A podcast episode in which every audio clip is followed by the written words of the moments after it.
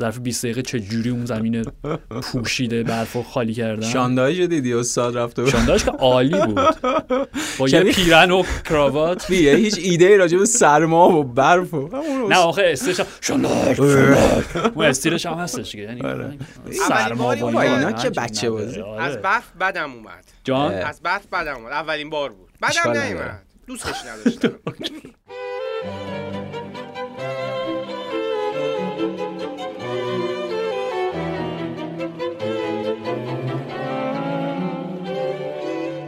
سلام، من آرش حقیقی ام و من پویان عسکری و شما شنونده پادکست فوتبال 120 هستید.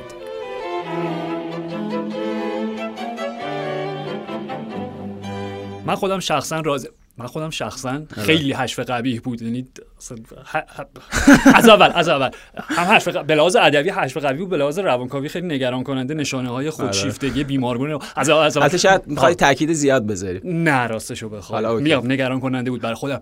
من بله همین راضیم از قرعه کشی بازی پلی آف، چرا که نه. آره حتما. خب قبلا هم صحبتش کرده بودیم، خود همین اصلا شکلی که 12 تا تیم میخوام با هم بازی کنم با توجه به این شکل رقابت تقریبا پای برابری که خواهند داشت، گفتیم که یه جور مینی تورنمنت یورو کوچیکه، حالا با این شکل پیش درآمد اپراتیو برای غذای اصلی. درود بر تو، یعنی یه پیش درآمد اشتها آوره برای خود حالا جام جهانی و اینا که بخوایم بریم دیگه، حالا چند ماه بعدش میشه، مثلا 8 9 ماه بعدش میشه دیگه، دقیقاً تایمی که بازی پلی آف توی اواخر مارچ فروردین ماه قراره برگزار بشه.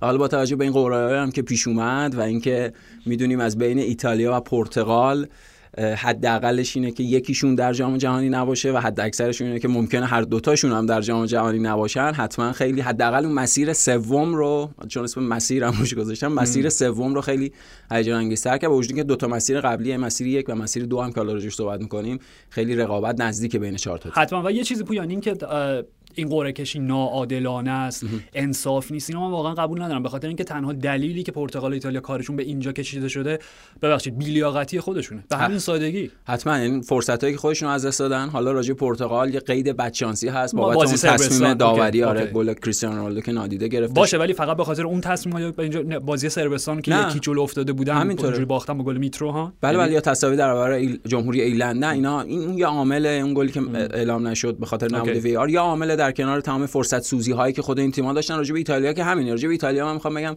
در بدبینانه ترین حالت این سناریویی که به وجود اومد و تساویایی که ایتالیا بعد یورو داشت و این مسیری که قراره الان بخوره به پرتغال و حال بره جام جهانی نره جام جهانی، سناریویی برای اینکه ایتالیا نره جام جهانی. حالا در یک نگاه بدبینانه، ولی در نگاه خوشبینانه‌ش هم نه، شاید معنیش اینه که بعد از چند جام جهانی بعدی که اونها داشتن، دو دوره در مرحله گروهی خود جام جهانی حذف شدن، جام قبلی که اصلا نرسیدن برن، شاید معنیش اینه که قراره اونها متحمل سختی‌های زیادی بشن تا حالا با یک مثلا روحیه به دست اومده، یک روحیه مضاعف و با یک انگیزه ویژه وارد جام جهانی بشم. نمیدونم، حالا به هر حال باید ببینیم چی میشه و اون موقع میشه تعبیر درستی از هر دو تا این سناریو داشت. حتما. و از نظر تاریخی هم وقتی نگاه میکنی حالا به این بازی‌ها، به خصوص وقتی کار ایتالیا به پلی آف کشیده میشه، ارجاع میدم به 97. بله آره 1997 بازی ایتالیا روسیه که اگه اشتباه نکنم اولین بازی ملی بوفون بود، چون که گلر کی بود؟ مارکجیانی بود، آنجلو پروتسی، فکر پروتسی بود گلر اصلیشون، معصوم شد. آره بازی رفت زیر اون برفی که الان فر شدم خیلی دل خوشی ازش نداره، زیر اون برف و بوفون و یعنی خیلی بازی حماسی شد در نهایت و اونا صعود کردن. و پویان حالا ما داریم فرض اولیه رو بر این گذاشتیم که اون به قول تو مسیر سه فینالش ایتالیا پرتغال باشه. آره همین دقیقاً، یعنی گفتم حد اکثرش ممکنه که هیچ کدوم هم به جام جهانی نرسند، به این معنا که خب هر دو بازی سختی دارن. به نظر من بدترین قرعه از آن پرتغال شده، یعنی هیچ تیمی فکر می‌کنم منطقیش اینه که تو این شرایط دلش نمی‌خواست با ترکیه بازی کنه. ترکیه اشتوان کونس، دقیقاً ترکیه اشتوان کونس که اون روند منفی تیم سنغالش رو پشت سر گذاشته، الان خیلی آمادهن، خیلی با انگیزهن، خیلی دقیقاً مشتاق راهیابی به جام جهانیه. و از اون ایتالیا هم با مقدونی شمالی بازی داره که قبلا گفتیم حتما مهمترین پدیده در حقیقت این چند سال فوتبال اروپا، یعنی این یه واقعیته، به خاطر اینکه اونها تیمی بودن که از جایگاهی که هیچکی اونها رو نمیدید یا در نظر نمیگرفت حداقل خودشون وارد این 12 تیمی کردن که امکان راهیابی به جام جهانی دارن، غیر از حضوری که در یورو در حقیقت 2020 داشتن. در نتیجه مقدونی شمالی هم حتما تیم سختیه، حتما تیمی نیست که بشه دست کم گرفتش و خب ایتالیا بهتر از هر کسی میدونن دست کم گرفتن چقدر میتونه براشون هزینه داشته باشه. خود همین رسیدن به اینجا یا نتیجه دست کم گرفتن بازی قبلیشونه. سوئیس، ایرلند شمالی، همه اینا. بلغارستان. یه گپی راجبه حالا مربیای پرتغالی در ادامه میزنیم، فقط یه ارجاعی هم داشته باشیم به مسیر یک، بله. که خب به لحاظ تاریخی اونم یه اهمیت خیلی خیلی ویژه‌ای داره. حتما. اگر حالا اونجوری که ما دوست داریم، سناریویی که ما دوست داریم اتفاق بیفته، هم ولز بازیشو ببره و هم اسکاتلند ببرن، اولا که رویارویی اینا در یک پلی آف که نتیجهش میشه کسب سهمیه در جام جهانی، از منظر بریتانیاییش خب یک اتفاق، یک فستیوال واقعا میجاست. یعنی کسی که عاشق اون فرهنگ فوتبال باشه حتما براش اتفاق خیلی خوشایند. کاملا.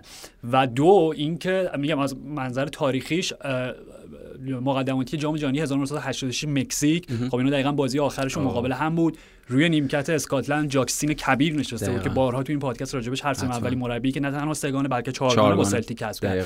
و پویان اون نه تنها آخرین بازی جاکسین کبیر در مقام یک مربی بود، بلکه آخرین نفس‌هاشو بعد از سوت پایان اون بازی زد. دقیقاً. و اون اصلا به معنای واقعی جونش رو برای فوتبال فدا کرد. پویان زنده باد. اون یه لحظه بی‌نهایت دراماتیک، یک لحظه شاهکاره، یک لحظه خاصه در تاریخ فوتبال. یعنی اون اتفاقی که برای جاکسین افسانه‌ای میفته تو اون بازی که خب مشخصاً کنار دستش یا حالا همکارش، نه به عنوان دستیار، به عنوان همکاری که داشت بهش کمک می‌کرد، سر الکس فرگوسن بود. و خود سر الکس فرگوسن خیلی خوب توضیح میده که ما اصلا هممون به هم ریخته بودیم بعد از وضعیتی که برای جاکسین به وجود اومد. و خب اون چند ساعت به طول انجامید و اونها متوجه شدن که با وجود اینکه اون نتیجه رو به دست آوردن، ولی خب این خبر خیلی غم انگیز دردناک شدن. خب جاکسین در همون زمین بازی به قول تو جانش رو در راه اون هدف فدا کرد. شبیه آدم یاد اون چیز میفته، آدم یاد در حقیقت اون ایده مرکزی فیلم بیگ فیش تیمبرتون میفته که میگه آدم‌های بزرگ شبیه به ایده هاشون میشن. یعنی این راجع به جاکسین حداقل شگفت انگیزه و تأثیری که روی خود سر الکس داشت در ادامه مسیرش. دقیقاً. یعنی به عنوان اون کسی که اون فر ایزدی و اون شکوهش رو دقیقاً مثل همون چوب امدادی داد به سر الکس و سر الکس دیگه با اون پیشرفت. ولی خب برای اسکاتلند آرش آخرین بار جام جهانی 1998 جام جهانی بود. بازی افتتاحیه با برزیل برگزار کردن، اون بازی که 2-1 باختن با گل‌های برزیل. فکر کنم گل اول جام اصلا اون بازی فکر کنم سزار سامپایوز، حالا دیگه بقیه‌اش آره اصلا یادم نمیاد همچین فوتبالیستی وجود داشته. ولی خب اسکاتلند اون موقع با کالین هنری و گری مکالیستر و همه اون بازیکن، کرگ برلی آخرین گلشون رو زد. دقیقاً. یعنی تو گروه برزیل و نروژ و مراکش بودن که خب تو اون جام جهانی فکر می‌کنم تو گروهشون مثلا چهارم شدن دیگه، چون مراکش هم شانس داشت با توجه به اون بازی برزیل نروژ. ولی در هر حال یعنی اونها چند دوره طولانی اساساً در قرن جدید تجربه حضور در جام نداشتن، به خاطر اینکه هم آخرش 1998 بوده. راجع ولز هم این عدد خیلی بیشتر و طولانی‌تره، اونها سال‌هاست که آخرین حضورشون 1958 همینطور جام جهانی سوئد. و خب اون دیگه خیلی بیشتر از نیم قرن میشه دیگه حضور ولز در جام جهانی. و درسته که ولز تو این سال‌های اخیر تیم فوق‌العاده‌ای بوده، دو یوروی پیاپی حاضر، دقیقاً حضور در دو یوروی پیاپی و اولیش که جمع 4 تیم نهایی بود. ولی خب واقعیت این تیم ویژه یا این نسل طلایی تجربه حضور در جام جهانی نداره، درنش برای اونها یه انگیزه خیلی جدیه. اون سمت اگر اونها بتونن رقیباشون شکست بدن دیگه، اسکاتلند با اوکراین بازی داره و ولز هم با اتریش. اوکی. و حالا مسیر دومم که خب میتونه مانع از حضور رابرت لواندوفسکی بشه، بعد از اینکه ارلینگ هالند رو میدونیم نداریم در جام جهانی، تو فرض کن لواندوفسکی هم نداشته باشیم و حالا به هر تدبیری رونالدو هم نداشته باشیم، خب یه ذره عجیبه. همینطوره. یعنی این فورواردها، این گلزنای درجه 1 این سالها توی مسیر دوم لهستان با روسیه قراره بازی کنه. روسیه‌ای که فرصت راهیابی مستقیمو داشت، به خاطر هم گل به خودی در برابر کرواسی از دست دادن. و سوئدی که در برابر جمهوری چک بعد بازی کنه. جمهوری چک هم آرش نشون داد تو یورو تیم قابل احترامیه و تیمیه که حداقل از اون افتی که سالهای گذشته داشتن فاصله گرفتن. البته که هنوز نزدیک هم نشدن به اون نسل طلایی که توی نیمه اول در حقیقت دهه اول هزاره سوم داشتن. اون بازیکن‌های طلایی کارل پوبورسکی، میلان باروش، پاتریک برگر که حالا قبل‌تر بود، روسیچکی، اون تیم، اون موزارت کوچک، دقیقاً پیتر چک و اون تیم درخشان. ولی خب حالا حداقل این تیم هم با اون هارمونی و هماهنگی خوبی که توی یورو نشون دادن حداقل میتونیم به فکر بکنیم که شاید اصلا از این مسیر جمهوری چک صعود بکنه. حالا بعد ببینیم دیگه. کاملا شخصی میخوام ازت بپرسم، مسیر یک ترجیح میدی کدوم تیم صعود کنه؟ اسکاتلند. اوکی. مسیر دو؟ مسیر دو سوئد. مسیر سه؟ مسیر سه اوکی ایتالیا. جدی؟ آره ای بزرگوار. اوکی.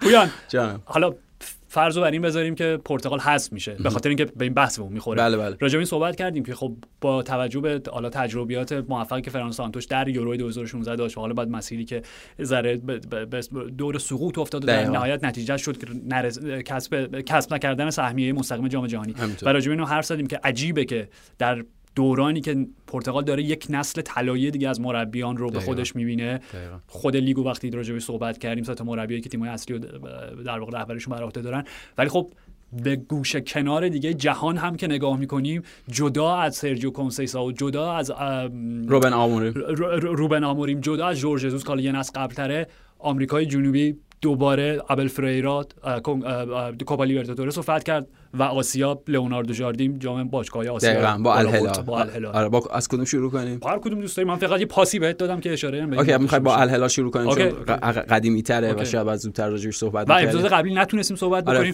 به خاطر رالف راگنیک. اوکی.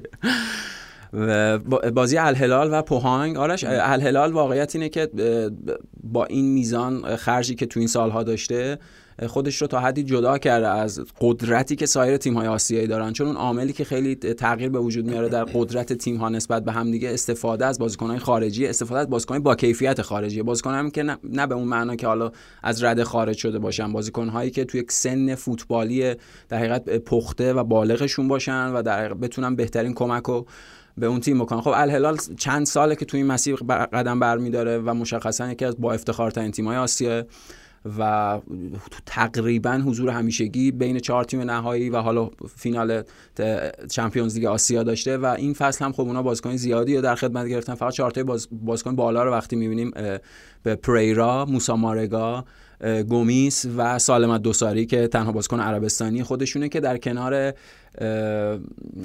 کاپیتانشون شماره 7 سلمان اسمش الان خاطر از ذهنم پرید. آره.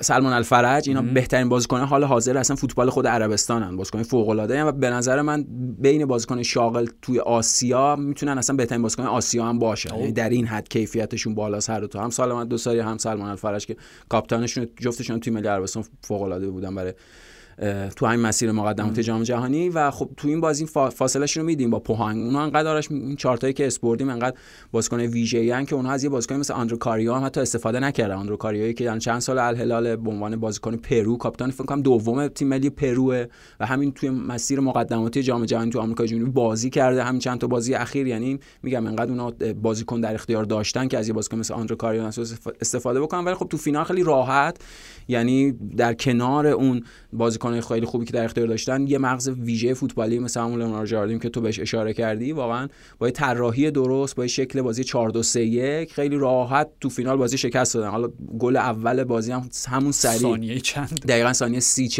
یعنی اصلا قبل از که دقیقه 1 برسه ناصر دوساری زد، بازیکن دقیقاً پشت سر سالمت دوساری. ناصر دوساری هم جزو بازیکنایی که تازه ازش تو تیم ملی عربستان داره استفاده میشه، اونم بازیکن فوق‌العاده‌ایه و گل خیلی خوبی زد.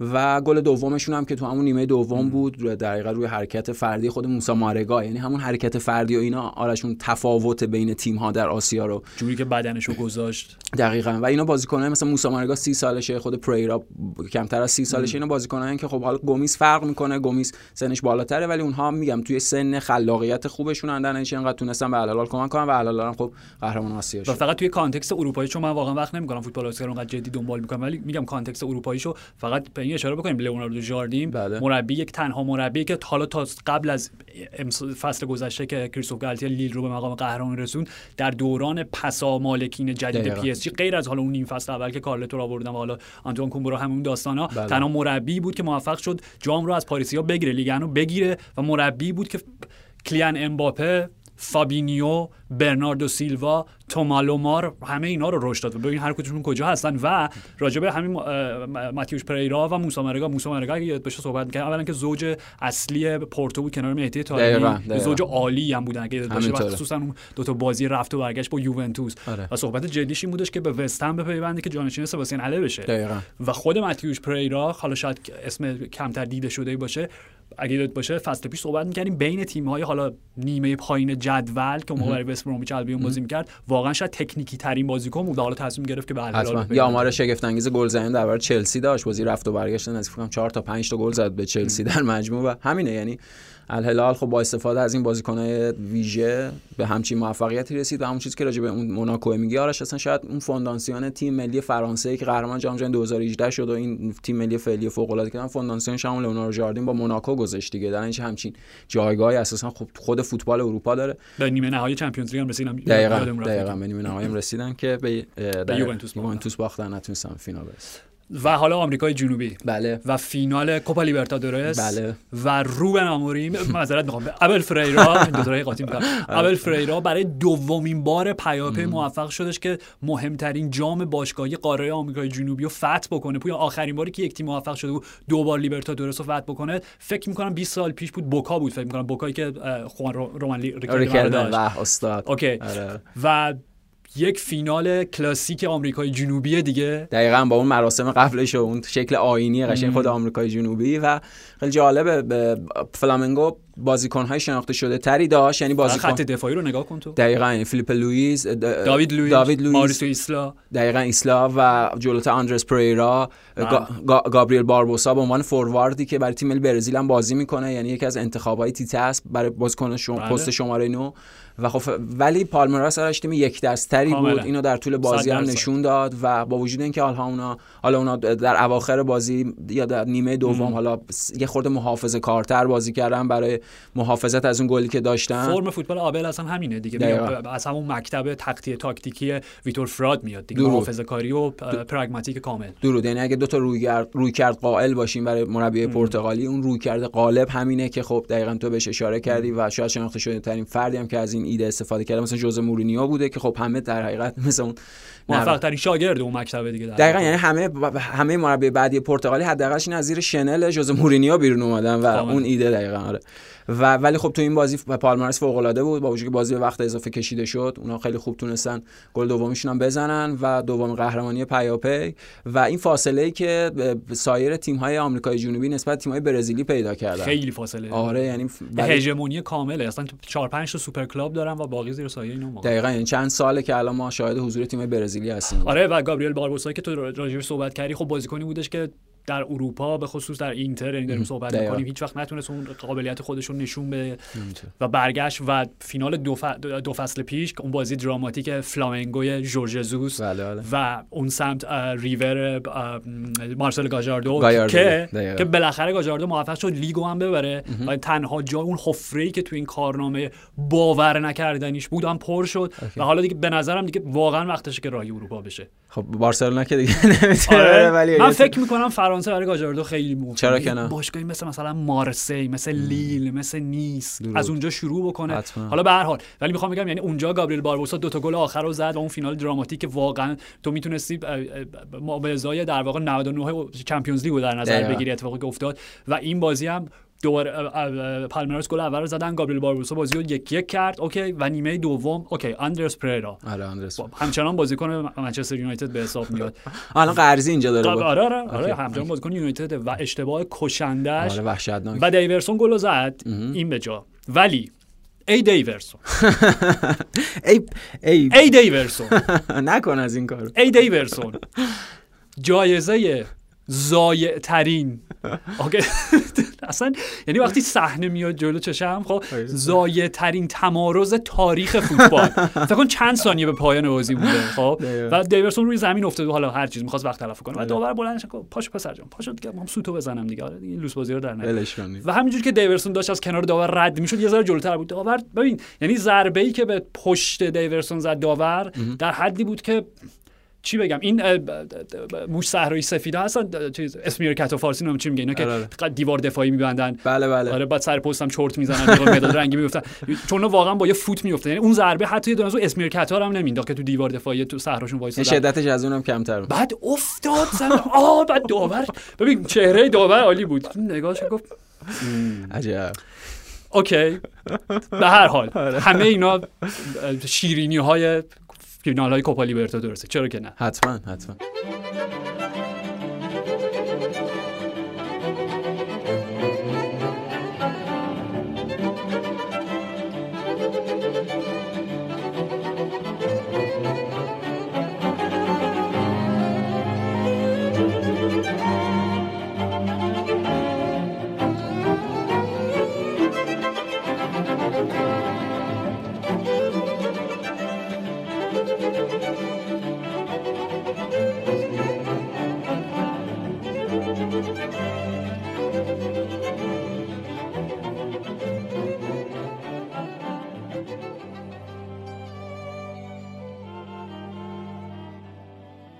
وینی چه گلی زد.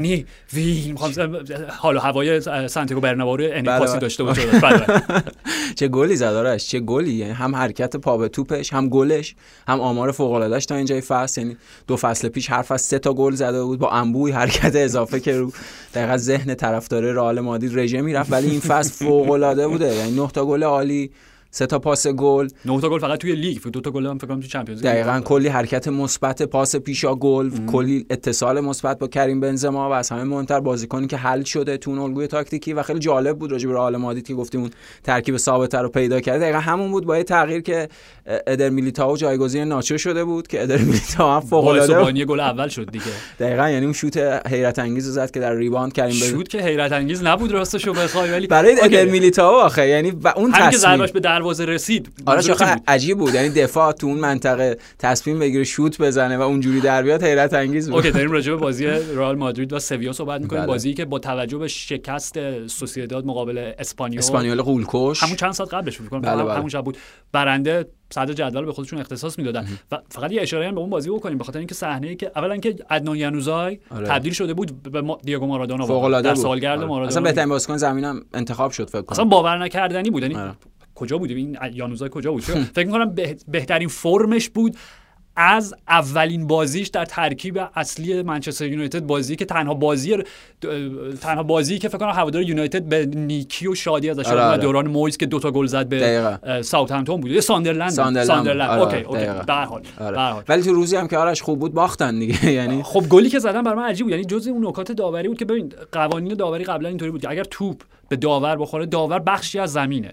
اوکی. بازی ادامه پیدا می‌کنه. نه، جدیداً میگن که دراپ بال باید باشه و توپو داور بین اونها پرتاب می‌کنه، منتها اون یکی از اونها توپو میده به اونی که توپ در اختیارش بوده. یا حالا اصلا دراپ باله که معنیش هم تغییر کرده. آره دیگه، توپو مستقیم میدن به همونی که در اختیارش که بجنگن سرش مثل بسکتبال. از اونجا میاد دیگه، ولی اصلا دیگه اون معنا رو نداره. ولی اینی که اگر توپ به داور برخورد بکنه و باعث بشه که در بعد حالا ضد حمله پیشرفتی برای اون تیم مالک توپ ایجاد بشه، داور باید بازی متوقف بکنه و حالا به قول تو دراپ بال یا هر چیزی. ولی راستش بخوای پیشرفتی در حمله اینا شکل نگرفت، چون همون توپه پاسی بود که به همون بازیکن، یعنی به خود یانوزای رسید اگه اشتباه نکنم، یانوزای بر الکساندر ایزاک توپو فرستاد. بله. بنابراین ضربه ای که به ماتیو لاوس بود دیگه، به داور خورد، چندان تغییری در موقعیت ایجاد نکرد. میدونید و وقتی که نکتهش این بود، وقتی توپ به داور خورد گفت ادامه بدین در وهله اول. خب چه من درک نکردم. خود این هنوز یه چیزه، یعنی تبدیل به باک شده به خاطر یعنی اگه گل نمیزدن اوکی بود، چون گل زدن دقیقاً یعنی این چیزه آرش. این نکتهش اینه که چون این شکل تازه‌ایه، این که توپ به داور میخوره قبلا اون داور بخشی از به نظر بعد برگرده به همون، به خاطر اینکه داور بخشی از بازیه. دقیقاً یعنی همینطوره دیگه. حالا اونو بخواید چون بهش توپ برخورد کرده، خود اون کلی پیچیدگی و تبصره و اینا به وجود میاره، به خاطر اینکه میزانسن تیم‌ها و بازیکن‌ها کلی موقعیت پیچیده به وجود. همون قوانین فوتبال خیلی کم جای تعبیر و تفسیر شخصی داره. شما هم یه تعویل دیگه بهش اضافه بکنید، همون برگرده به سابق بهتر. به هر حال اون بازی رو سوسییداد با موقعیت‌های زیادی که ایجاد کردن و گلی که حالا به حال مردود اعلام شد بازی رو باختن. و خب میگم مادرید و سویا هر کدوم می‌مردن صدرنشین می‌شدن. دقیقاً. و من فکر کنم از گل‌ها شروع بکنیم، از گل اول بازی که خب رافا میر زد و بعد از اینکه توپ وارد دروازه مادرید کرد، واقعا ظرف 2-3 دقیقه میتونست 2 تا گل دیگه، حالا اون صحنه یک صحنه بود 2 تا، ولی حداقل میتونست دقیقاً توی یه لحظه 2 بار براش موقعیت پیش اومد، فاصله چند دقیقه صدم ثانیه که هر دو تاشو از دست داد. اصلا سویا آرش موقعیت داشت قبل از اینکه اصلا رئال مادرید اون شوت حالا حیرت انگیز اولین شوت میلیتائو به تیر برخورد بکنه، واقعا 2-3 بار فرصت داشت سویا، میتونست نتیجه رو 2-0 بکنه. لوکاس اوکامپوس تیر در دقیقاً اون ضربه اوکامپوس که به تیر خورد و کورتوا هم یه جورایی تسلیم بود، اصلا هم در برابر گل شاید میتونست واکنش بهتری داشته باشه. کورتوایی که همیشه ما تعریف کردیم ازش تو پادکست، ولی به نظرم در برابر ضربه اوکامپوس هم فقط تماشاچی بود و خب ضربه اوکامپوس هم عالی بود، یعنی با اون شتاب و کاتی که رفت سمت دروازه، ولی خب حالا بد شانس بودن. صحنه داوید آلابا و لوکاس اوکامپوس به نظر پنالتی بود یا نه؟ چون مشخصا برخورد ایجاد شد، ولی نمیدونم سختگیرانه بود. بهتر راجع به صحبت نکنیم، چون همین 2 تا بازی مادرید و بارسا اگه بخوایم راجع به تصمیم داوری 5-5 پنالتی بود پنالتی نبود، بعد کل اپیزود به اونها اختصاص دقیقاً بود. یعنی خیلی سختگیرانه بود، ولی خب حالا هم که داور اعلام نکرد به نظرم منطقی تر بود. ولی در حال رئال مادرید به بازی برگشت و کریم بنزمای گل زد که آرش، حالا اینو تو پرانتز بگیم که به نظر من بهترین عملکرد فردی یک بازیکن در سال 2021 یا رابرت لواندوفسکی داشته یا کریم بنزما. اینکه جایزه بهترین بازیکن سال، حالا چون دیشب بلندور بود در واکنش به اون دارم میگم، اینکه جایزه بهترین بازیکن سال به فردی غیر از این دو نفر برسه واقعا چیز نیست، قابل قبول نیست، به خاطر اینکه اینها با فاصله بهترین عملکرد سال داشتن. حالا کار نداره، ترجیح دادم هیچ نظری ندارم. اوکی.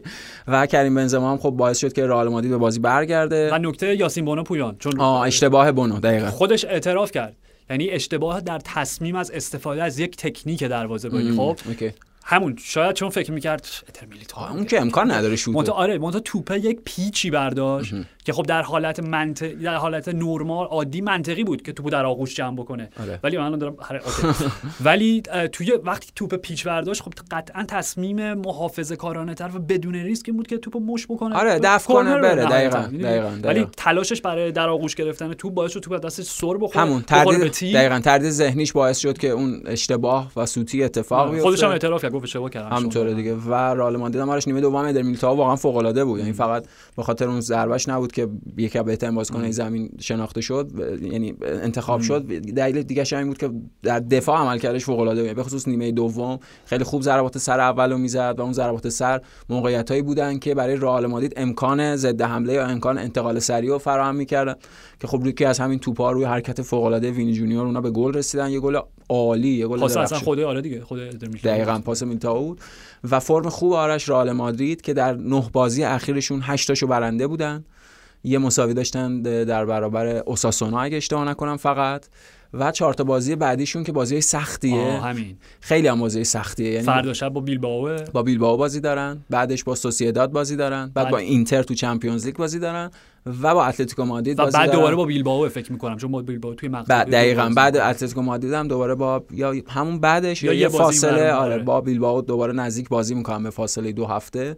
و بازی سختیه رئال مادریدی که خیلی آهسته و به تدریج اون شکلش و فرمش تو این فصل دقیقاً چرا خاموش و نامحسوس فرم شکل گرفته و داره تبدیل به تیم در حقیقت کم نقصی میشه. اشتباهاتشون رو هر هفته دارن برطرف میکنن و آرش اگه این 4 تا بازی هم بتونن ازش در حقیقت سربلند بیرون بیان، حالا مشخصا اون 3 تا بازی تو لیگ چون بازی برابر اینتر شاید خیلی اهمیتی نداشته باشه، فقط صعود کردن، فقط بحث سرگروهی و این هاست، ولی اون 3 تا بازی لیگو اگه بتونن خب برنده باشن فکر می‌کنم فاصله شون رو با بقیه تیم‌ها تو لالیگا هم بیشتر بکنن. همین الان 4 امتیاز فاصله افتاده بین، دقیقاً 4 امتیاز با توجه به باخت سوسییداد، ولی واقعیت یعنی اگه اون 3 تا بازی هم برنده باشن فاصله شون بیشتر میشه و میشه گفت که شانس اول و اصلی قهرمانی لالیگا رئال مادرید.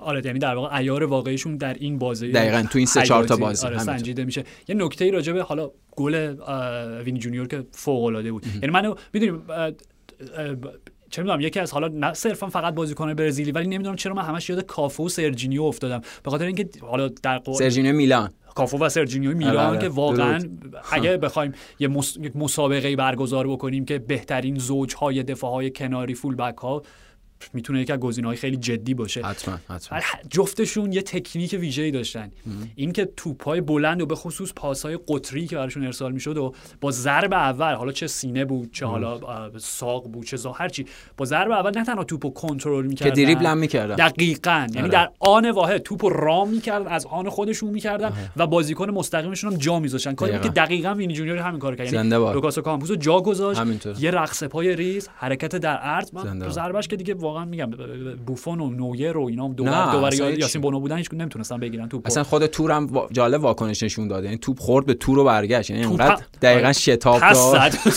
اوکی حالا میگم کیفیت گل که فوق العاده بود و اصلا همین فرمش، آماری که تو بهش اشاره کردی که همین الان 9 تا گل زده این فصل در لیگ که اصلا فکر میکنم بیشتر از تمام گل هایی بوده که در فصول قبل برای مادرید زده و اینکه واقعا حداقل توی لیگ، و اینکه خب میگم واقعا انتظاری نبود. خودش هم بعد از بازی گفتش که خب من وقتی که اومدم مادرید حتی در خود لیگ برزیل هم اونقدر تجربه نداشت، خیلی بچه بود، خیلی تجربه بازی در اون سطح بزرگسالو نداشت طبیعتا، و اون مدل بازیکن‌های خیلی تکنیکی، این دقیقاً بازیکن‌هایی که خیلی با استعدادن، همیشه یه شکنندگی ذاتی هم درود بر تو، یعنی امکان دوگانه است، امکان و محدودیت، به خاطر اینکه اون حد از تکنیک اگر درست در نیاد و اگر قرار باشه منجر به اون درجا زدن باشه، به لحاظ روحی بی‌نهایت اون بازیکن‌ها رو شکننده می‌کنه و اون بازیکن‌ها هیچ وقت نمیتونن شکل و جای مناسب بازیشون رو پیدا کنن. مثلا دنیلسون بخشی از اون تیم قهرمان جام جهانی 2002 بود آرش، یعنی به هر حال اونقدر کارنامه فوتبالیش منفی تمام نشد، ولی با اون میزان استعداد دنیلسون باید بازی های ویژه تری ازش در اروپا میدیدیم و مثلا بعد افتخارات خیلی بیشتری، امکان بازی در تیم های بزرگتر میداشت. ولی خب این هست، ولی وینی جونیور کاریو الان داره برای رئال مادرید مشخصا تو این فصل میکنه که اونها بعد از خرید ادن هازارد انتظار داشتن ادن هازارد براشون این کی دقیقاً و این در حقیقت خود نقش کریم بنزما هم هست، یعنی اینو باید بهش اشاره کنیم، بارها راجع بهش صحبت کردیم. حالا از این منطق این شکلی می‌خوایم بهش نگاه بکنیم که اگه اون موقعیت یک سال پیش، اون برخورد کریم بنزما با فرلامندی، دیالوگ فرلامندی اونجوری بود و اون میزان انتقادو در پیداش، ولی خب این حمایت و در حقیقت یه جور بزرگتری، شکل بزرگتری که کریم بنزما دقیقاً، یعنی هم به لحاظ بازی که میتونه اصلاحش کنه، میتونه بهترین مکمل براش باشه، و هم به عنوان یک حامی درون زمین که به عنوان بازیکن با تجربه بهش اون احساس دلگرمی رو بده که حالا با وجود همه اشتباهاتش هم بازیشو انجام بده. اینم باز نقش مثبت بنزماست و این ترکیب فوق العاده ای که شکل گرفت و نقش کارلتو رو فراموش نکنیم، یعنی به قول تو بازیکنی از جنس وینی جونیور، اون روحیه لطیف و حساسی که داره قطعاً یه مربی میخواد که آغوش گرم، آغوش باز و عشق و محبت نثارش بکنه، نه یه مربی سختگیر. و دیدیم لحظه هم که تعویض شد کارلتو استاد و اون با اون چی آدامس بود، چی بود اونایی که دستش خیلی باحال آب نباتایی جور شد، ولی میخوام بگم به ایتالیایی ترین شکل ممکن در آغوشش گرفت و یک بوسه روی گونهش. میدونی همه اینا. خب ولی راجع به خوشحالی گل وینی جونیور هم به نظرم صحبت بکنیم، چون نکته ای داشت، حالا جدا از اون رقص پاری که داشت که رقص پاری از زمین و چیز کرد، ولی اونجوری که هی اشاره میکرد به نشان باشگاه مادرید و هی اشاره میکرد به زمین و اینجا هم حالت، ببین به نظرم دو جور خانش داشت. خب اولا که من یاد یه حالتی از کریستیانو رونالدو داشت که اصلا یه دوره هر گلی که میزد میگفت آروم باشین، خیالتون راحت باشه، آسوده خاطر باشین. خب این بودو داشت، یعنی یه خانشی بود که خیالتون راحت باشه، من اینجا اون خوشحالیو خواسته تجدید بکنه دقیقاً به نوعی و به اسم خودش حالتی ثبت کنه.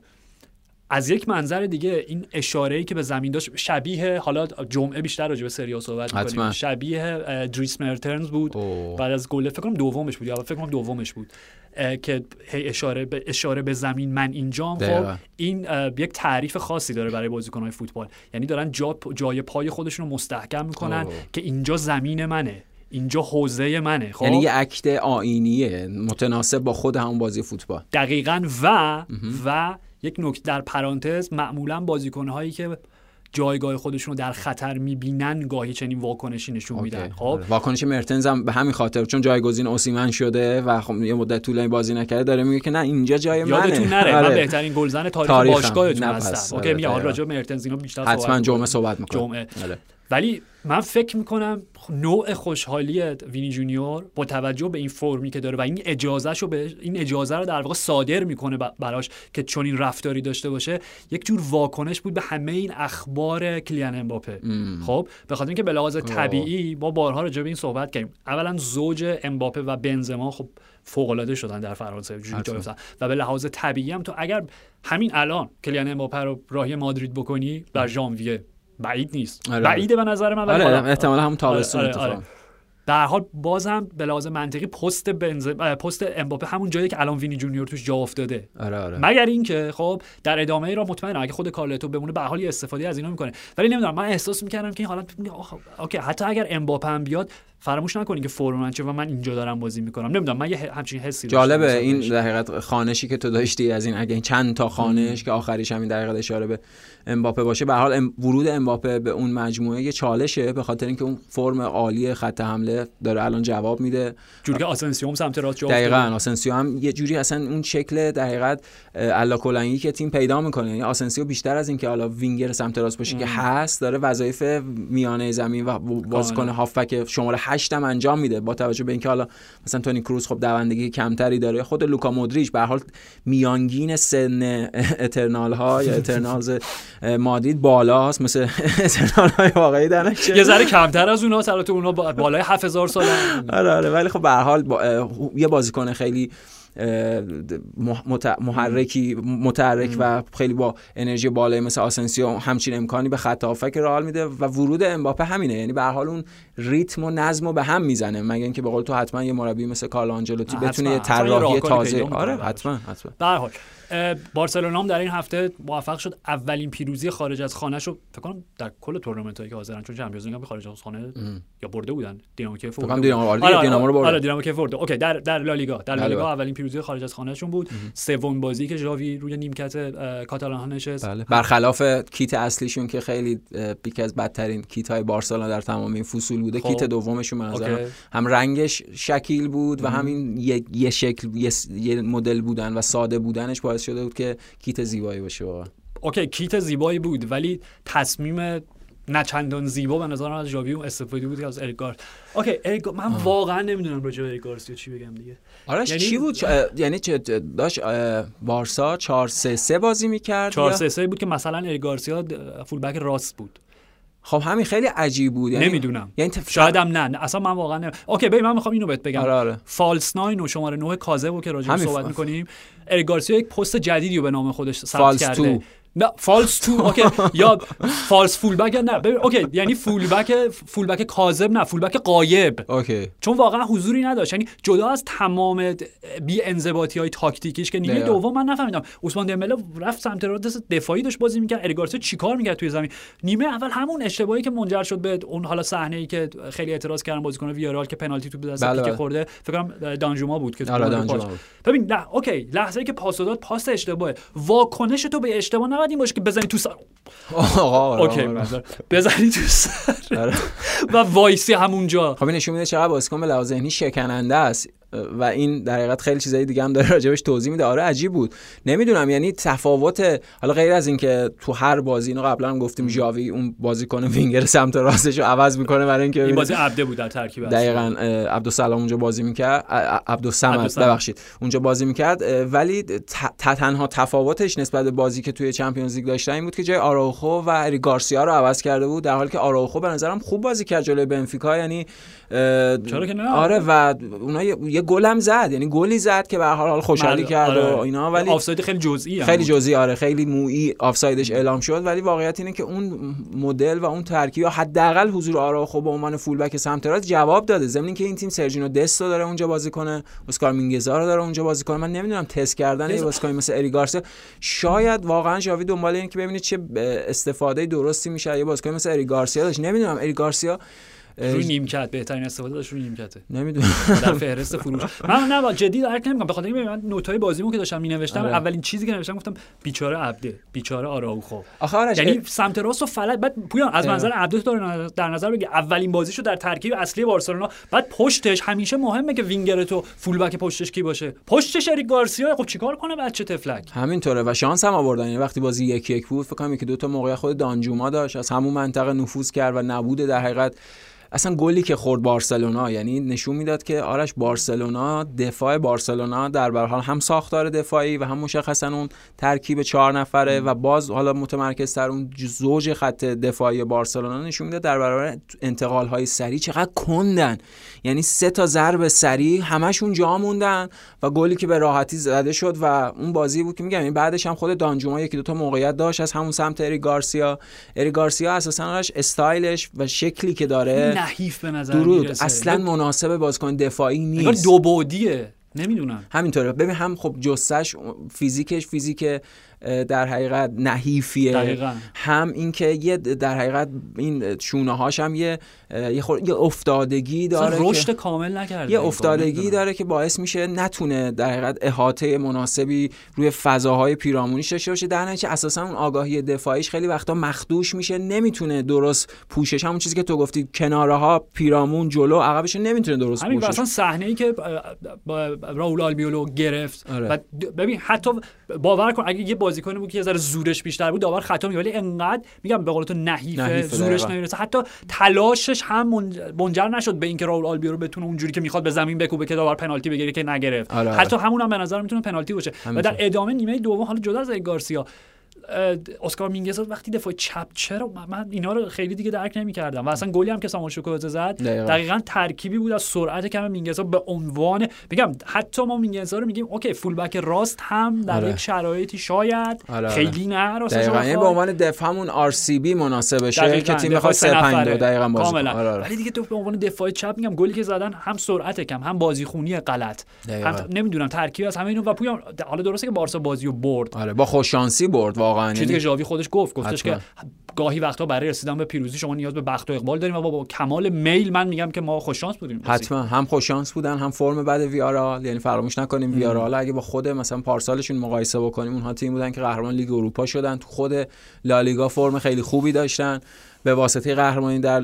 لیگ اروپا امکان حضور در چمپیونز لیگ رو پیدا کردن. به نظرم اون مقطعی که بحث در حقیقت نیوکاسل با اون ایمری پیش اومد و اون همه در حقیقت تو خود تمرکز مربی و مجموعه دقیقاً تو خود رختکن ویارال از سوی بازیکن‌های ویارال و بازیکن‌های امری این درخواست وجود داشت که این کار نکن، ما الان داریم تو چمپیونز لیگ بازی می‌کنیم، امکان اینو داریم که از گروهمون صعود بکنیم. حالا اونا میدونن که خود امری دوست داره تو لیگ اروپا بازی کنه، ولی دقیقاً ولی خب اون دقیقاً همونجوری که تو گفتی تمرکزشون رو به نظرم به هم زد، با وجود اینکه از اول فصل هر چی جلوتر اومدن هی افت کردن و نتایجشون هی منفی‌تر شده، دفاعشون هم تو این هفته‌های اخیر اصلا خوب دادن، خود آلبیول آرش واقعا ازش انتظار نداشتم همچین اشتباهی دقیقاً، یعنی فرم خوبی نداره، خب سنش هم بالاست و واقعا سخته براش اون آماده بودن تو اون شکل و اینا، ولی در هر حال بازی که باید به مساوی شاید بهترین نتیجه عادلانه نتیجه تساوی بود، حتی اگر یک برندرم تو متصور می‌شدی بعد از گل تساوی ویارال واقعا ویارال بود، یعنی جریان بازی به سمت اونها دقیقاً، یعنی همون یکی دو تا حمله دانجوما و حداقل اون سیطره‌ای که ویارال رو بازی داشت، ولی به هر حال بارسا روی یک لحظه روی یک دقیقاً تیزهوشی منفیس دپای و اشتباه خود حال دفاعشون با اون ضربه نهایی عالی که تمرکز بالا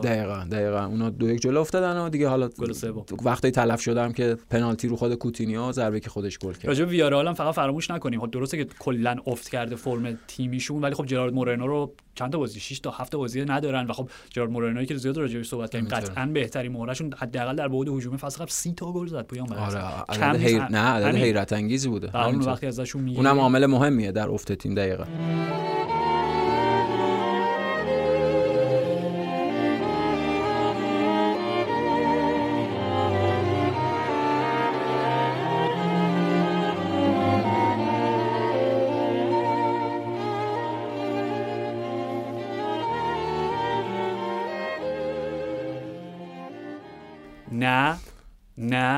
نه اصلا نه به اینجا تقریبا جواب تو سوخل دقیقاً همین، مثلا شاید یکی تو کمتر گفتیش 5-6 تا نه شبیه جواب رابین چرباسکی به تد موزبی بود که درخواست ازدواج. آره این جواب به تو سوخل بود در پاسخ به این سوال که آیا در لحظاتی از بازی بود که احساس کردیم مقابل منچستر یونایتد رالف راگنیک قرار میگیرین و خب جواب اعلام کردم. بله نه و خود مایکل کریک هم کاملا رد کرد این ایده رو، به هیچ وجه راگنیک تأثیری نداشته تو این بازی و حالا از بازی بعد، ولی بعد خبرش هم دیگه قطعی اعلام شد. بله دیروز اعلام شد، ولی حالا حداقلش اینه که این تغییر سرمربی و اومدن رالف راگنیک باعث شد که به نظرم اولین بازی یونایتد تو این فصل بود که یونایتد داشت با طرح و برنامه بازی میکرد. حالا کار به این ندارم که چقدر تونستن درست اجرا کنن یا چقدر اساسا اونو با موفقیت انجامش دادن اینا، ولی واقعیت اینه که بین این همین بازی که داشتن بعد از این همه یک سوم لیگ که گذشته، این اولین بازی اونها بود با یک طرح و برنامه مشخص نسبت به بازی حریف، یعنی دیگه 4-2-3-1 تیپیک نبود که دوباره اون وسط فرید و مک‌تامینه هی توپ لو بدن اینا. درسته مثلث مکفردیچ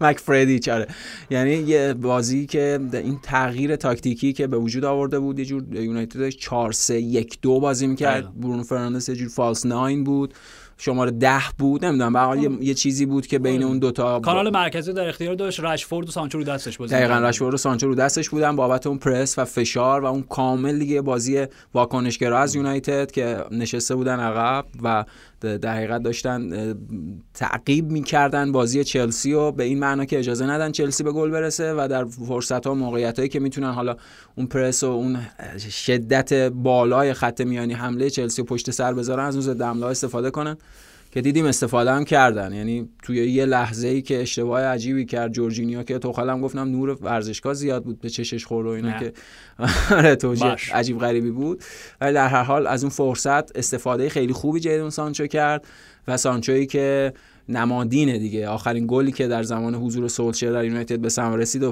فندبیک زده و دقیقاً سانچو از وقتی که سولشر اخراج شده داره گلزنی میکنه و انقدرم خوب بازی میکنه. پویان به نظر من صرف گل زدن سانچو مهم نه، یعنی مهم بود ولی مهمتر فقط اون نبود. دقیقاً مهمتر این بود که سانچو به جای کریستیانو رونالدو در ترکیب اصلی قرار گرفت. رونالدو روی نیمکت بود که حالا بحث‌های زیادی هم باعث ایجادش شد در رسانه‌ای روی کین و جیمی کارگر. خیلی تو علاقه داشتیم مثلا اینکه به اون صحنه. آره من برام عجیب بود به خاطر اینکه روی کین داشت شبیه آدم‌هایی صحبت می‌کرد که همه این سال‌ها خودش به اونا حمله کرده یا بابت اینکه بر اساس یک فهم فوتبالی اظهار نظر نمی‌کنن. روی کین خیلی به نظرم داشت عوامانه صحبت می‌کرد راجع به موقعیتی که معلومه اون در حقیقت تغییر وقتی اتفاق میفته چقدر میتونه به سود تیم باشه، یا اصلا این مثالی که میزد بازی بزرگ کیفیت و شرایط تیم مقابل و نیازی که خود اون تیم داره مشخص میکنه چه بازی بزرگه چه بازی. ممکنه یونایتد تو یک مقطعی از فصل با برنلی بازی داشته باشه که اهمیت اون بازی به مراتب بزرگتر از یه بازی مثلا در برابر چلسی مثل همین فصل، چون بازی برگشت چلسی یونایتد هفته یکی مونده به آخر هفته 37 احتمال زیاد فاقد هر نوع اهمیت خواهد بود اون بازی. در نتیجه بازی که مثلا یونایتد با برنلی یا هر تیم دیگه ممکنه اون 7 8 10 هفته پایانی داشته باشه براش بازی مهمتری و وقتی اصلا فرم بازی هم پویان هست، یعنی اینکه صرفا تو بهترین بازیکن ها حالا نامدارترین بازیکن دروازه اصلا غلط‌ترین ایده ممکنه. دقیقاً بهترین تصمیم مایکل کریک توی این بازی این بودش که رونالدو رو روی نیمکت قرار داد که کاش تا آخر بهش پایبند میموند. دقیقاً بدترینش این بود که رونالدو رو جای سانچو فرستاد. کاری ندارم، نمیگم که گلی که خوردن تاثیر مستقیم ورود رونالدو بود ولی کاملاً دیدی فرم بازی خراب شد. اون برنامه عوض شد، اون برنامه به هم ریخت به خاطر اینکه اون دو تا بازیکنی که بازیکن بالای یونایتد داشتن پرس وارد می‌کردن 200% انرژی بعد بود اون دو تا بازیکن. دقیقاً، یا اگه قراره که جیدن سانچو از بازی بیاد بیرون بازیکنی که بعد جایگزینش بشه میسن گرین‌وود نه کریستیانو رونالدو. یعنی به مشخصه من فکر می‌کنم خود در حقیقت ورود رالف راگنیک طبیعتاً همون چیزایی که راجبش گفته شده، این بحثایی که بوده، قطعاً راگنیک در کوتاه مدت دنبال این نیست که برای خودش یک دردسر بزرگ ایجاد بکنه به خاطر اینکه 6 ماه هم بیشتر وقت نداره، یعنی یک چیز دوره اولیه است. در نتیجه سعی می‌کنه به نظرم کجدار و مریض با کریستیانو رونالدو برخورد بکنه. کجدار و مریض هم نیستش آخه. من اینو می‌خوام بگم آراش، کجدار و مریضش میشه این استفاده از کریستیانو رونالدو در بازی با تیم‌هایی که به لحاظ قدرت درود از یونایتد ضعیف‌ترن و دفاع می‌کنن در برابر یونایتد و یونایتد بعد شو حاکم بکنه به اون تیم ها و تو یکی از بهترین گلزنان تاریخ فوتبال رو داره که بچسبونیش به باکس و براش توپ برسونه درود بکنه. و اونجا کریستیانو این خاصیت رو داره که از هر سه تا توپ یکیشو تبدیل به گل بکنه و بهترین بازیکن برای اون بازی. اما اگه یونایتد در بازی هایی که قدرتش پایین‌تره مشخصا در برابر این سه تا تیم یعنی چلسی، لیورپول و سیتی دست بال پایینو داره با مهر سیاه بازی می‌کنه دقیقاً و مجبور بنا به شکل بازی اون تیم‌های مقابلش به بازی واکنشگرا داشته باشه و شبیه به همین حالا الگویی که این بازی کریک پیاده سعی کرد تیم پیاده بکنه بنا رو بذاره بر پرس وحشتناک، پرس پرفشار بالا و این تکاپو و این هارمونی که همون چیزی که خودت میگی یه کوریوگرافی پرس یعنی غیر از دروازه‌بان هر 10 نفر باید هی باز بشه، مثل آکاردون هی باید باز بشن هی بسته بشن هی باز بشن هی بسته بشه. کریستیانو نمیتونه این کارو بکنه. کریستیانو مهمترین عامل برای اینکه مانع به وجود بیاره در این باز و بسته شدن آکاردون. پس به شکل طبیعی تو این بازی کریستیانو میشینه رو نیمکت و بازیکن‌های جوان‌تر و داره، یعنی امکانش هم داره. اصلا حرفی که خود راگنیک زد که این مجموعه الان هم بازیکن با تجربه داره هم بازیکن جوان داره. از این منظر گفت تعادل عالی زنده باد، یعنی این تعادل وجود داره، فقط باید اون بالقوه و پتانسیل ما بتونیم فعالش بکنیم و تبدیل به فعلش بکنیم. خب بازیکن‌های خط بالا رشفورد، سانچو، مارسیال، گرین‌وود اینا بازیکن‌هایی که تو این بازی خود لینگارد و حالا استفاده متفاوتی که دقیقاً از این بازیکن مثل لینگارد، مثل دونی فندویک یا بقیه هافبک‌ها بخواد داشته باشه. در نتیجه این داره خودش میگه، یعنی منطق بازی‌ها مشخص میکنه که کدوم بازی. کریستیانو رونالدو به عنوان بازیکن 36 ساله، یعنی این قبل از هر چیزی باید این توجیه ذهنیش برای خود رونالدو به عنوان بازیکن 36 ساله وجود داشته باشه که تو برای تصویر درستت برای اون چیزی که اصلا پروفایلت و شناخته میشی بهتره که تو این بازی‌ها بازی بکنی،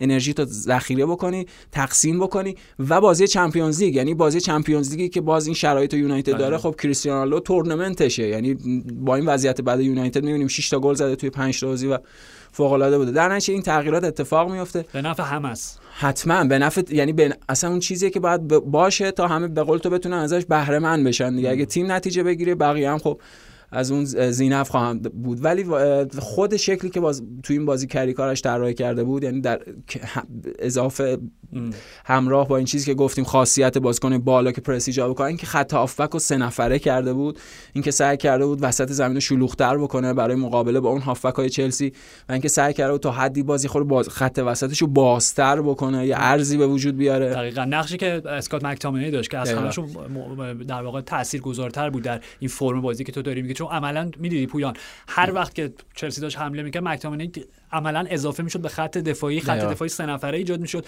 که این اجازه رو بده به الکس تلی سمت چپ و سمت راست آنو و میساکا که برن در مقابله مستقیم بکنن با وینگ بک‌های چلسی. دقیقاً این حضور این در حقیقت مک‌تامینی و این شکل خط هافک سه نفره باعث شده بود که کناره‌ها امکان مقابله رو پیدا بکنن، ارز تیم مقابله بکنه با ارز چلسی که مشخصا اون توانایی چلسی در کناره‌ها و در اون کانال‌های کناری و بازی به نظرم خوبه. حالا درست آرش فامبیساکا پنالتی رو داد، اشتباه بود، یه بی‌انضباطی دفاعی بود و اینا، ولی به نظرم هم بازی قبل همین بازی هم فامبیساکا و هم فرد خوب بودن. من می‌خوام راجع فرد اینو بگم که الان فرد حتما برای طرفدار منچستر یونایتد که بازیکنی که اصلا یادآوری اسمش حس خوبی همراه نداره برای طرف یونایتد، ولی آرش تو اون مدل همون هارمونی، همون کوریوگرافی در حقیقت پرس، اون هماهنگی که باید به وجود بیاد، اون آکاردئونی که باید باز و بسته بشه، به نظرم یکی از مهمترین بازیکن‌ها تو اون تنظیم فرده و فرد اگه بتونه جای درستش رو پیدا بکنه و اون در حقیقت فهم تاکتیکی و مربی بهش منتقل بکنه، به نظرم فرد میتونه از این رو به اون رو بشه، میتونه بازیکن فوق‌العاده‌ای باشه برای منچستر یونایتد. حالا نه فهم تاکتیکی رو قبول دارم، ولی اون ضربه آخر چی بود دقیقاً؟ آره خب اشتباه نه ببین دقیقاً تو بذار کنار گلی که رونالدو به ویارال زد، تقریبا صحنه مشابه بود دیگه. گلر یه پاس اشتباه دورتر از اون جایی که باید، فاصله داره با خط دروازه و بازیکن باید با یه چیپ راحت، حتی یه بغل پای ساده چی بود اون. آره خب دیگه اینا هنوز باقی مونده از دوران گذشته. راگنیک بتونه تغییری در تکنیکش ایجاد کنه. آره حتما. حالا کسی هم به اون معنا درست داری میگه، حتما باهات همراه هم تو این چیزی که داره میگه، ولی کسی از فرد انتظار گلزنی نداره. اون وظایف تاکتیکی چیزهای دیگری است، اگه اونو بتونه انجام بده خب عالی میشه. ولی حالا از منظر چلسی هم واقعا چلسی شروع فوق العاده ای داشت، یعنی خود همون 3 4 دقیقه اول بازی دو سه تا تو کالوم هاتسون اودوی از اون سمت چپ منچستر گل. آره که این شانس یونایتد داشت که اونها به گل نرسیدن. خود شوت فوق العاده رودیگر، هفته شوت دفاعا بود دیگه، میلیتائو رودیگر شوت فوق العاده رودیگر به تیر دروازه خورد، یا همون چیزی که راجع فرد میگی و شوت نچندان فوق العاده اش در ساحه که توخل افتاد روی زمین تا میگیره درو توخل با اون واکنش واداشت که دیگه اصلا رها شد روی زمین. ولی واقعیت اینه که خب چلسی از فرصتاش استفاده نکرد، خط دفاع منچستر و این شکل تازه‌ای که قرار بود اونها به لحاظ تاکتیکی انجام بدن رفته رفته در طول نیمه اول برای منچستر درونی‌تر شد، مجموعه تونست اجرای بهتری از اون داشته باشه، در نتیجه ایجاد موقعیت گلزنی برای چلسی هم کار سخت‌تری شد و اون گل ابتدای نیمه دومش معنیش میتونست این باشه که یه نتیجه غیر قابل انتظار یا غیر منتظره رقم بخوره. اگر به لحاظ منطقی نباید همچین نتیجه رقم می‌خورد. دقیقاً اگر فامبیساکا اون پنالتی رو به وجود نمی آورد که حالا جورجینیو هم پنالتیشو گل بکنه و باز به طرفدار ایتالیا، اگه تو چلسی انقدر خوب میتونی پنالتی بزنی چرا تو تیم ملی پنالتی حالا نه ایتالیا میره جام جهانی، نگران نباش. من نگران نیستم. آره و آره بازی بود که برنامه چلسی خوب پیش نرفت.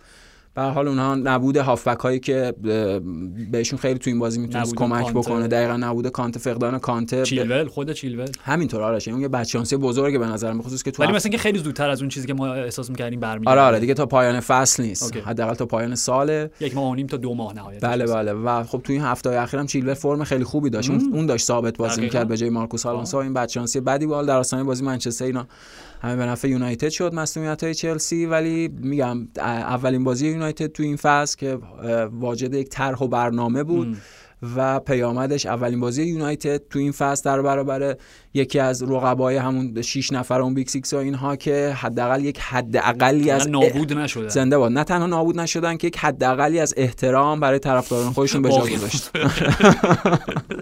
و پویان اصلا از منظر آماری هم که نگاه می‌کنی، یونایتد توی این بازی 6 بار توپ رو در 1/3 دفاعی چلسی از بازیکنان گرفتن. تنها بازی که آمار بیشتری داشته در این فصل پریمیر لیگ مقابل نیوکاسل هم اولین بازی کریستیانو رونالدو بود که هم بازی 4-1 دقیقاً، اونم رفته و از منظر چلسی، حالا اپیزود قبل زیاد صحبت کردیم ولی خب اینم یک ذره، حالا اوکی لوکاکو برگشت، قطعا به فرم خوبش برمیگرده و مشکل شاید کم رنگ تر بشه، ولی دو بازی در استنفورد بریج مقابل یونایتد و مقابل برنلی، خب قطعا به لحاظ منطق جریان بازی باید پیروز می‌شدن. 49 ضربه در مجموع به دروازه حریفان، خب 100 بار لمس توپ در باکس حریفان و نتیجهش 2 تا تساوی بدون پیروزی و فقط 2 گل. دقیقاً این معنیش اینه آرش، اون روزهایی که دفاعای چلسی گل نمیزنن، به خاطر اینکه در شرایط طبیعی فورواردای چلسی که کلا گل نمیزنن. تیمو چی؟ اون ضربه‌ای که نیمه دوم اومد با بیرون پا، اون چی بود دقیقاً تو ذهنش چی میگذشت؟ خب این اصلا راجعش صحبت کردیم دیگه آرش، این ورنر واقعاً بازیکن مناسب برای بازی تو پست شماره 9 نیست، به خصوص مقابل تیمایی که انقدر عقب بازی میکنن، چون سرعتش فایده‌ای نداره. همینطور اصلا بازیکن فضاست، اینو بارها گفتیم، وقتی فضا تیمو ورنر فضا نداره شبیه یک بازیکنیه که کارکرد و کاراییشو توی بازی از دست میده. در نتیجه به قول تو وقتی اینقدر تیم مقابلم عقب میشینه و خط دفاع رو میبره عقب، در نتیجه اون اصلا یه بازیکن تقریبا هیچ کاره میشه. ولی حالا به هر حال چلسی مصدوم زیاد داشته توی این یکی دو هفته اخیر، حتما دوباره اونا به اون فرم بردهاشون برمیگردن و هنوزم صدر جدولن. بله صدر جدولن و با اون فاصله کمی که نسبت به سیتی و لیورپول دارن، چون به اون دعوای دیگه عملا دعوا بود دیگه که بین جیمی کارگر و جدل مجادله بود. آره واقعا بی خیال بابا، چند سالتون رو هم دیگه، یعنی نمیدونم تو دبیرستان هم با هم کرکل فوتبالی میکردیم که کار به اینجا کشیده نمیشد، میدونی که زشته. و حالا من یه تئوری راجع به روی کین دارم، چون جملهشو با این شروع کرد، خب که با تمام چیزهایی که کاری گفت من مخالفم. اوکی من احساس میکنم روی کین یک خورده حساب شخصی با کریک داره. چرا؟ به خاطر اینکه دقیقاً شماره 16 شون بعد از اینکه اخراج شد از یونایتد مستقیم رسید به مایکل کریک و سر الکس همون موقع مصاحبه کرد که هواداران یونایتد خیلی نگران بودن، گفت یه شماره 16 بهتر از روی که میاد. نمیدونم ریشه همه این دعوا از اونجا آب میخوره، احساس من برینه. حالا همه اینا ببین فقط چهره جیم فلوید هاستلبنک، خب آره میخندید. ببین یعنی دقیقاً روی کرد درست همینه، وقتی دو نفر دو تا اندازه بچه کوچولو دارن جیغ صدای کریک دیگه شنید، فقط گربه فکر کنم صداش میشنن. روی کردم که همینجوری داشت ریزش همینجوری نق میزد، هم بعد باز کارگر حرفش منطقی تر بود، حتما کارگر داشت فوتبالی تر حرف میزد تا روی کی. کاملا روی کی فقط میگفت تو من بگو چرا تو مگه تو جام حسی نبردی؟ بردی جام حسی، بردی نبردی بردی. چی میگم مثلا عوامانه و یه مدل با تمام عشقی که میدونیم من به روی کی دارم مثلا جفتمون، نه یعنی میگم مثلا عجیب بود، یعنی روی کی شبیه آدمایی شده بود که همه این سالها خودش به اونها حمله میکنه. این دقیقاً غیر قابل قبول بود، یعنی اون مدل برخورد آمیانش با ماجرا. و میگم که چهره فقط جیم فلوید هاستلبنک، یعنی یکی دو بار اومد وارد بحث بشه به سمت راست که کین نشسته بود متمایل شه به سمت، بعد چه کاری و همینجور داشت ریز ریز میخندید. عالی بود هاستلبنک. آرش چه بازیکنی بود، یادته به نظرم دو نفر در اون دوران اولیه پرمیر لیگ صاحب بهترین والی ها بودن، ضربه والی فوروارد. آره یکیشون جیم فلوید هاستلبنک بود و دومی هم آنتونی ابوا لیدز. تونی ابوا یکی از واقعا به یاد ماندنی ترین گل‌های تاریخ حداقل پرمیر لیگ دیگه. اوکی شاکار. و یه نکته‌ای در ادامه این مبحث شیرین مقایسه سبک‌های فوتبالی با ژانرهای موسیقایی، توماس توخل قبل از بازی بود، فکر کنم قبل از بازی حالا بعد از بازی در مصاحبهش گفتش که اگر ما به سبک حالا بحث فوتبال هیوی متال و راگنیکو اینو مطرح می‌شد، گفت ما اگر به سبک آبا بازی بکنیم حتی نمیتونیم یک فصل رو با جون سالم به در ببریم. من داشتم به این فکر می‌کردم که تیمی که سبک آبا فوتبال بازی می‌کنه فقط اوکی هر گلی که باید می‌زنن باید گلای تونی بوایی باشه، هر گلی که می‌زنن باید سوپر هیت باشه، با همشون باید جایزه پوشکاش ببرن. دقیقاً داریم الان یه نمونه تیم آبایی چند ساله، یعنی شاید مثلا 1-2 دهه داریم در فوتبال اروپا. خب بوروسیا دورتموند نقطه سر خط. بله مرسی پویان، مرسی فرشاد و مرسی از شما که شنونده پادکست فوتبال 120 بودید. تا جمعه فعلا.